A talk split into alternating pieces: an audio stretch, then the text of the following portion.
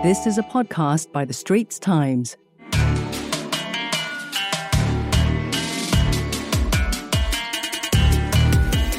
Welcome to Asian Insider, a podcast series by The Straits Times. I'm your host, Nirmal Ghosh. We have had a busy month in Asia, the highlight of which was an over three hour meeting in Bali, Indonesia on the occasion of the G20 between President Xi Jinping of China and President Joe Biden of the United States. It was a long awaited meeting, given the tension between the two powers and the fact that they had not actually met face to face since President Biden took office, almost two years. And relations had really plunged, making a lot of other countries, including in Southeast Asia, very nervous indeed.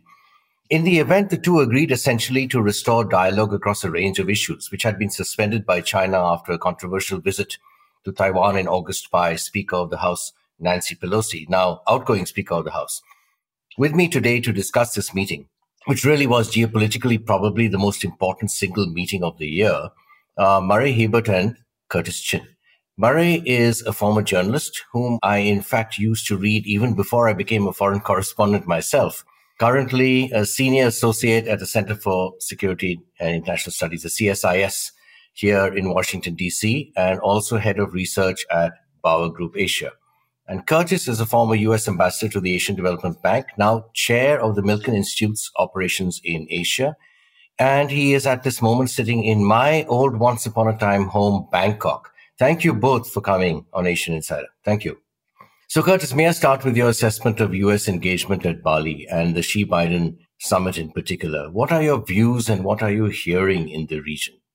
Well, first, let me just say that how great that it happened. Uh, you know, just uh, Zoom just doesn't cut it. You know, they had talked uh, by video in the past, um, but I just came from Bali uh, and both the B20 and the G20, and indeed, I really that that meeting kind of replaced the actual G20 as the center of attention. You know, if I were to sum it up, I'd say you know a small but very positive step. You know, it's not about breakthroughs. It's not about new agreements.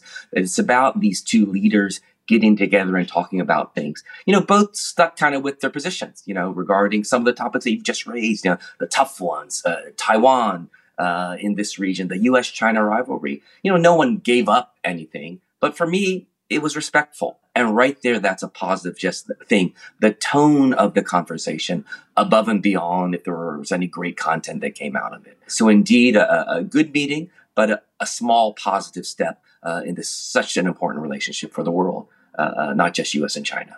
Absolutely. Murray, as Curtis said, fundamental positions did not change in Bali. And that was not a surprise. Everything is still there. The US has new export controls implemented on October 7 that will restrict the PRC's ability to obtain advanced computing chips and so on, develop supercomputers, uh, advanced uh, semiconductors, and so forth. And these are to uh, crimp its ability to use all this in advanced military systems. A whole array of other tactics, decoupling included, of course. China is not, also not in good shape economically. And to Beijing, this looks like containment, possibly because it is containment. What are your thoughts? Well, it very much uh, the CHIPS Act that you're referring to, which was to to uh, exclude China from receiving uh, high-end semiconductor semiconductors, not only for military equipment but for other uh, scientific technological advances like AI and and and other areas are now going to be prohibited, which will obviously have a big impact on China, which just came out of a party congress about a month ago. And one of the things that they talked about was the need to boost technological and scientific uh, advances and developments. So China views this very negatively. Uh, it is coming at a time when the economy is slowing down, faces headwinds from the slowdowns around the world due to energy and food prices. And so China says, you know, this violates the World Trade Organization's regulations and uh, is really protesting quite vociferously. But in the end, uh, you hear some Chinese say, well, maybe this is good for us. We're, if we're going to not be able to depend on the US, we'll have to depend on ourselves. So we'll have to see how this plays out. Yeah, absolutely. Very interesting. Curtis, back to you for a moment. The Republican Party here at home in DC has a majority in the House, a narrow one, but a majority nonetheless. How will that influence US policy on China and Taiwan going forward. We've already seen China hawks like Senator Marco Rubio, former Secretary of State Mike Pompeo, who may even try and run for the nomination in 24. And they've been very critical of President Biden after this uh, meeting in Bali. How tough is it going to be for the president who will also be under pressure from a bunch of investigations as well from the House? How difficult is it going to be with him to manage the US China relationship? We saw what one visit from the head of his own party could do.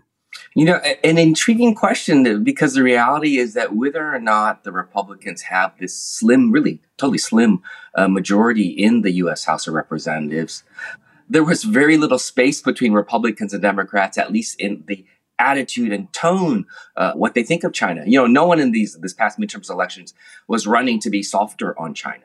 But indeed, what will change is that indeed it could be harsher uh, than uh, President Biden had hoped for. But as you noted, it need not just be from Republicans, as we saw with you know outgoing Speaker Pelosi's uh, visit. Um, what was so great again about the Bali Xi Jinping uh, Biden meeting was they resumed some of this uh, ongoing dialogues on issues like climate. But it was China that decided to break it off because of Speaker Pelosi's visit. We may well have the next speaker travel on to Taiwan, and that trip could well be like past trips, a group of Congress people who are both Republicans and Democrats. You know, Nancy Pelosi's trip was just Democrats, but typically there have been many congressional delegations uh, to uh, China, not always the speaker, but they have included both Republicans and Democrats. What might change, though, also uh, uh, given that it's moved into the crazy cycle of our on to the presidential elections, is it will be very politicized in the sense that will Republicans choose to use their slim majority in the House to criticize uh, President Biden simply in a way to hurt his chances for reelection should he decide to go for a second term? Murray, any thoughts on that same uh, that same topic? No, I, I, I very much agree with with Curtis. But the other thing that could happen is the uh, Congress could pass the Taiwan Policy Act, and that is uh, will again irritate Beijing. It calls for uh, increasing security assistance to Taiwan and in case of uh, Chinese aggression against Taiwan. It calls for sanctioning Chinese officials and banking banking institutions. So there are probably other things in the hopper yet that the US could do that are going to irritate China and cause the relationship to go into a bit of a more of a funk. Yeah, the White House so far has been somewhat a moderating influence on Congress. That'll get a little tougher, right? Right. That'll be tougher, especially if you have House of Representatives run by a, a Republican rather than somebody from his own party, the Democrats. Yeah. Find us on Apple, Spotify, Google Podcasts, or via the Google Voice Assistant and Amazon Alexa enabled devices. And now back to our podcast episode. While I'm with you, Murray, could you give me your take on how Southeast Asia, how Southeast Asia is placed to navigate this going forward? I mean, on one level, you could say that Southeast Asia is in a pretty happy position in some ways. I mean, China is wooing Southeast Asia, so is so is the United States. There's supposed to be, you know, ASEAN centrality and all of that, right? Murray, your thoughts? Right. Both sides are very actively wooing. We've we've seen that uh, at the uh, ASEAN meeting that happened in Phnom Penh uh, just before the Bali G20 summit. Uh, Xi Jinping was offering to upgrade the trade relations. They already have a free trade agreement between China and ASEAN. He offered to upgrade it probably that was an attempt to, you know, offer some a counterpart to the Indo-Pacific economic framework that the Biden administration unveiled in the middle of this year. But the thing that you feel when you talk to Southeast Asians, they're very anxious about the the tense relations between China and the U.S. Taiwan really made the, the Nancy Pelosi visit and China's shrill reaction uh, really made them very anxious you know, the Philippines, for example, is just really right next door to Taiwan and could easily be a victim of some kinetic actions between the two countries. And so ASEAN officials have constantly been reminding the two superpower leaders that that you really we really would like to not see any any military action. We don't want to see a bifurcation of the, the economies either. they're very worried that with the US stopping sending semiconductors, China's going to go off in its own direction. And then we're going to have a bifurcated kind of digital world, two digital worlds. So they would really like to see the two two superpowers uh, cooperating much more, although they recognize why there's tension. There's a lot of competition. Yeah. Absolutely. Curtis, one last a last word from you on that same theme. You're sitting over there and you've just come from Bali. What is your view on uh, Southeast Asia and you know specifically ASEAN going forward? How much agency do they does Southeast Asia have? Well, I think if I were to say who's ahead, I mean the reality right now, China is ahead in terms of economic engagement, but this is America's opportunity should it choose to take it. You know, Southeast Asia, what is this? Some uh, 700 million people, more than $3 trillion in GDP, 10 nations, and hopefully soon with the, the agreement to allow in Timor Leste, 11 nations the United States needs to up its economic game. Uh, there's great strides with these kind of new iterations militarily. You know, people talk about the Quad, AUKUS, so great initiatives from the United States. But at the end of the day, people here in Thailand and Indonesia and Singapore, they just want a better life. They just want peace. They want to move forward. They don't want to choose, you know, between the U.S. and China, and they want to have a, a clear message to the world that one reason you invest, you're engaged, you visit, you're involved in Southeast Asia is because of Southeast Asia.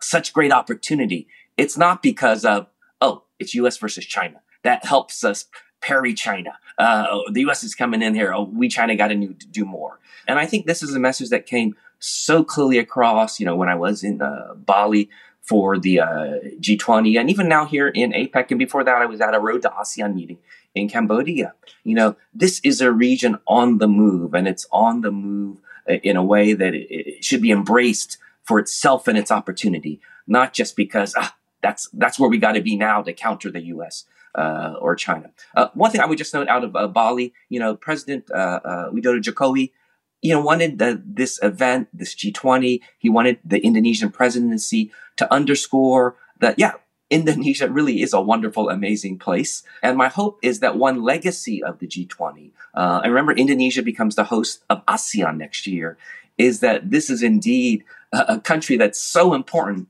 that just doesn't get enough attention. And so let's hope that continues post G20.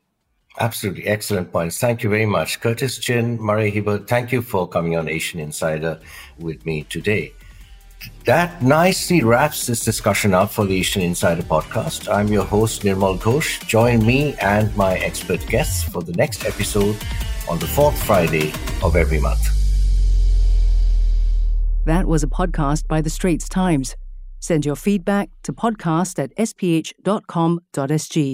Find us on Apple, Spotify, Google Podcasts, or via the Google Voice Assistant and Amazon Alexa enabled devices. For more podcasts by The Straits Times, The Business Times, and Money FM 89.3, you can also download the AWEDIO by SPH app. That's A W E D I O.